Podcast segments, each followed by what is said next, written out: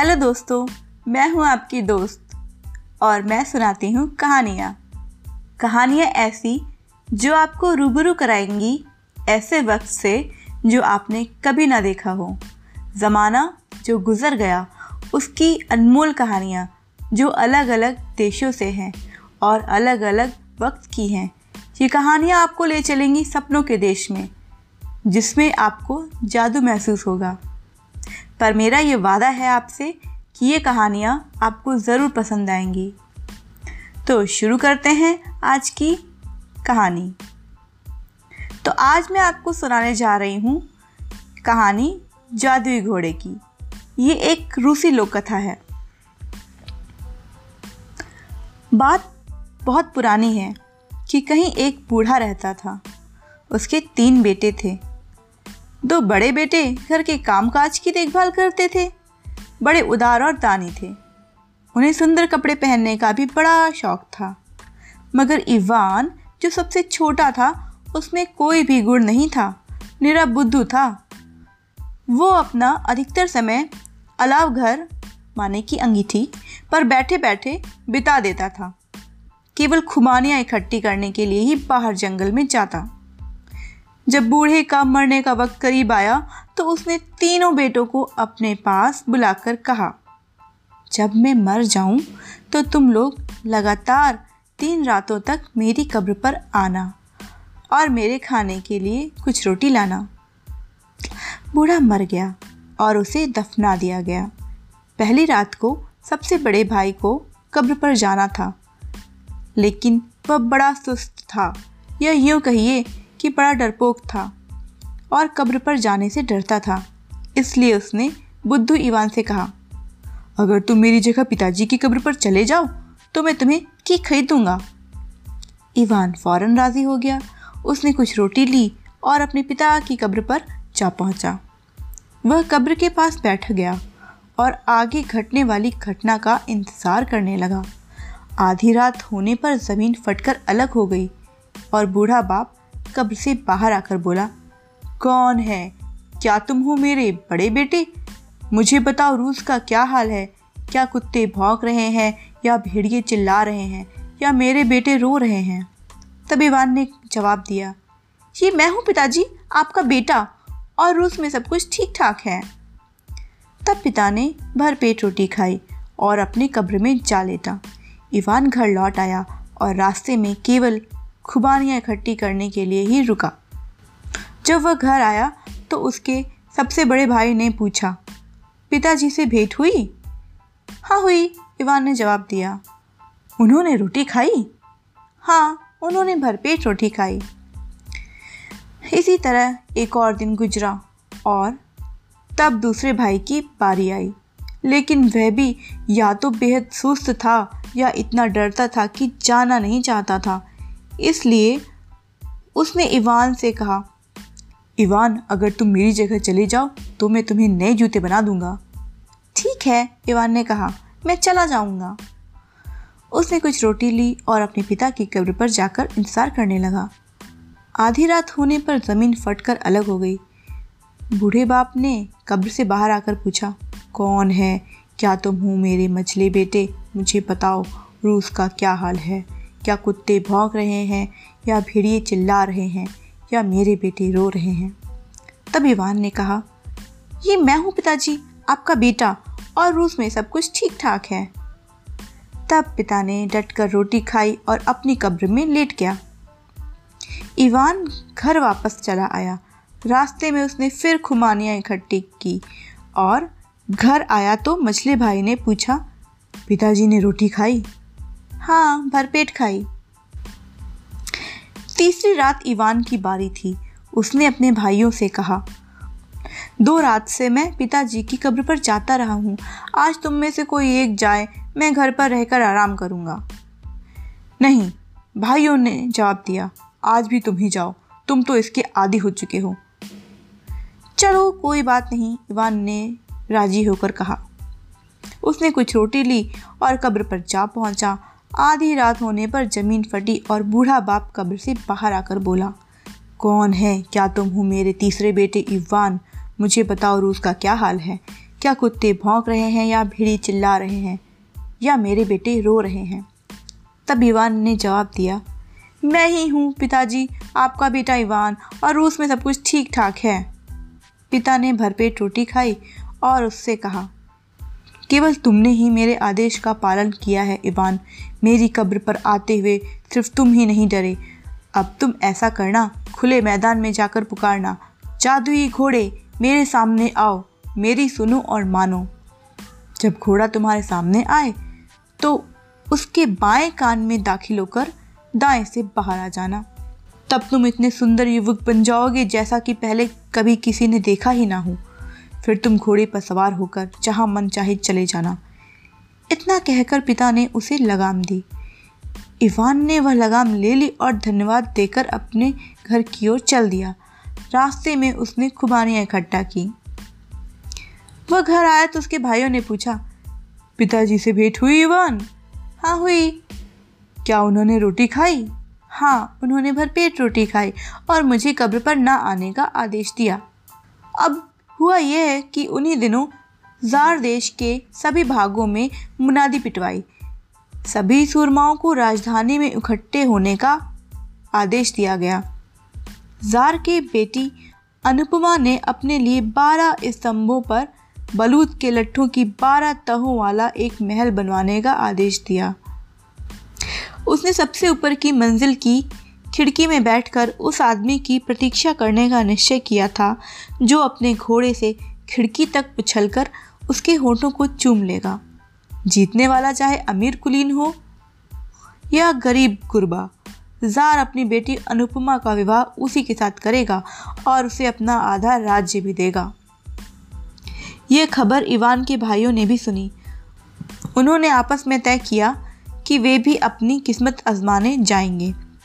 उन्होंने अपने बढ़िया घोड़ों को खूब जई खिलाई और उन्हें, उन्होंने अपने बढ़िया घोड़ों को खूब जय खिलाई और उन्हें अस्तबलों से बाहर लाए। अस्तबल मतलब स्टेबल। उन्होंने अपनी बढ़िया पोशाकें पहनी और घुंघराले बाल संवारे। अलाव घर पर बैठे हुए इवान ने अपने भाइयों से कहा, मुझे भी अपने साथ ले चलो मेरे भाइयों, मुझे भी किस्मत आजमाने का मौका दो। तुम्हें साथ ले चलें? बुद्धू कहीं के? तुम यही अलाव घर पर बैठे अच्छे लगते हो। उन्होंने ठाका लगाया। अगर तुम हमारे साथ गए तो लोग तुम्हें देखकर हंसेंगे। तुम्हारे लिए तो यही अच्छा है कि जंगलों में जाकर खुमानियों की तलाश करो। उसके भाई अपने बढ़िया घोड़ों पर सवार हुए। उन्होंने अपने टोपों के सिरे ऊपर करके सीटी बजाई। सिंहनाद किया और सरपट घोड़े दौड़ाते हुए धूल के बादल में विलीन हो गए। इवान ने पिता की दी हुई लगाम उठाई और खुले मैदान में जा पहुँचा। पिता ने जैसा बताया था, उसने वैसा ही ज़ोर से आवाज़ दी। जादुई घोड़े मेरे सामने आओ, मेरी सुनो और मानो। और लो, एक घोड़ा उसकी तरफ़ तेज़ी से आता हुआ दिखाई दिया। उसके पाँव तले की धरती कांपती थी, उसकी नाक से शोले और कानों से धुएँ के बादल निकल रहे थे। यह तेज घोड़ा इवान के पास आकर रुक गया और कहने लगा, हुक्म मालिक, इवान ने घोड़े की गर्दन थपथपाई, उससे लगाम पहनाई और उसके दाएँ कान में प्रवेश करके बाएँ से बाहर आ गया। देखते ही देखते उस, वह उषा बेला के आकाश जैसा सुंदर युवक बन गया। वह जादुई घोड़े की पीठ पर सवार हो गया और जार के महल की तरफ़ चल दिया। जादुई घोड़ा अपनी दुम की फटकार के साथ पहाड़ियों को लांगता, घाटियों को फानता ठूठों पेड़ों को फलांगता हुआ बढ़ता चला गया। इवान आखिर जार के महल के आँगन में जा पहुँचा। उस समय महल के इर्द गिर्द के मैदान लोगों से भरे पड़े थे। वहाँ ही बारह खम्भों पर बलूत के लट्ठों की बारह तह वाला महल था।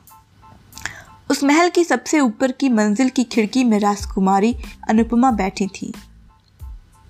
जार बाहर उसारे में आया और उसने कहा, वीर युवकों तुम में से जो अपने घोड़े पर सवार होकर महल की खिड़की तक उछलकर मेरी बेटी के होठ चुमेगा, वही उससे शादी करेगा और उसे मैं अपना आधा राज्य भी दूँगा।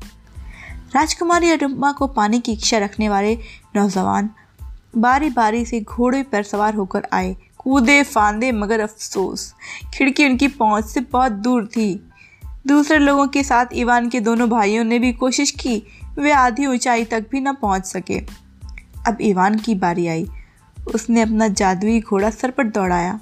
वह हुंकारते और सिंगनाद करते हुए ऊपर की ओर उछला और दो कम अंतिम लट्ठे तक जा पहुँचा।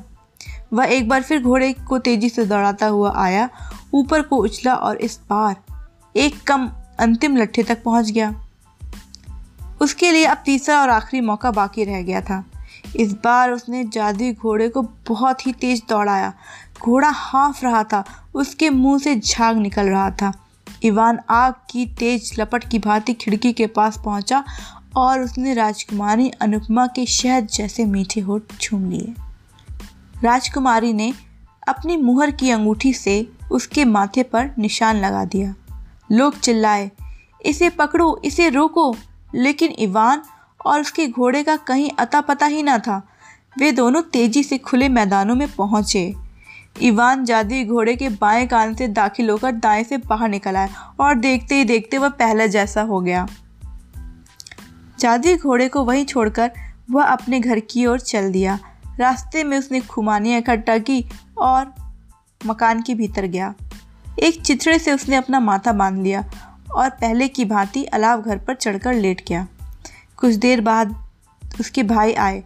वे जहाँ गए थे और उन्होंने जो कुछ देखा था वह सब बयान किया। राजकुमारी को चाहने वाले बहुत थे और एक से बढ़कर एक सुंदर भी, उन्होंने कहा। लेकिन उनमें से एक तो बस कमाल का ही था, वह अपने तूफानी घोड़े से उछलकर राजकुमारी की खिड़की तक जा पहुँचा और राजकुमारी के होंठ चूमने में सफल हो गया। हमने उसे आते देखा, मगर जाते नहीं देखा। चिमने के पास अपनी जगह से इवान ने कहा, शायद वह मैं था जिसे तुमने देखा था। उसके भाई खींचकर बोले, अरे बेवकूफ़, अपनी बकवास बंद करो। वहीं अलाव घर पर बैठकर खुमानियाँ खाओ। तब इवान ने खोल दिया राजकुमारी की मुहर के ऊपर बंधा हुआ चिथड़ा। बस फिर क्या था? तेज रोशनी से सारा घर जगमगा उठा। उसके भाई डरकर चिल्लाए, अरे बेवकूफ़, यह तुम क्या कर रहे हो? मकान जला डालोगे? अगले रोज़ जार ने बहुत बड़ी दावत दी, जिसमें उसने अपनी सारी प्रजा को बुलाया। उस दावत में जागीरदार और रईस, साधारण लोग, अमीर, गरीब, जवान, बूढ़े सभी बुलाए गए। इवान के भाई भी दावत में शामिल होने के लिए तैयार हुए। मुझे भी अपने साथ ले चलो भाइयों इवान ने प्रार्थना की। क्या? वे हंसे। जो भी तुम्हें देखेगा, वही हंसेगा। यहाँ बैठकर खुमानियाँ खाओ।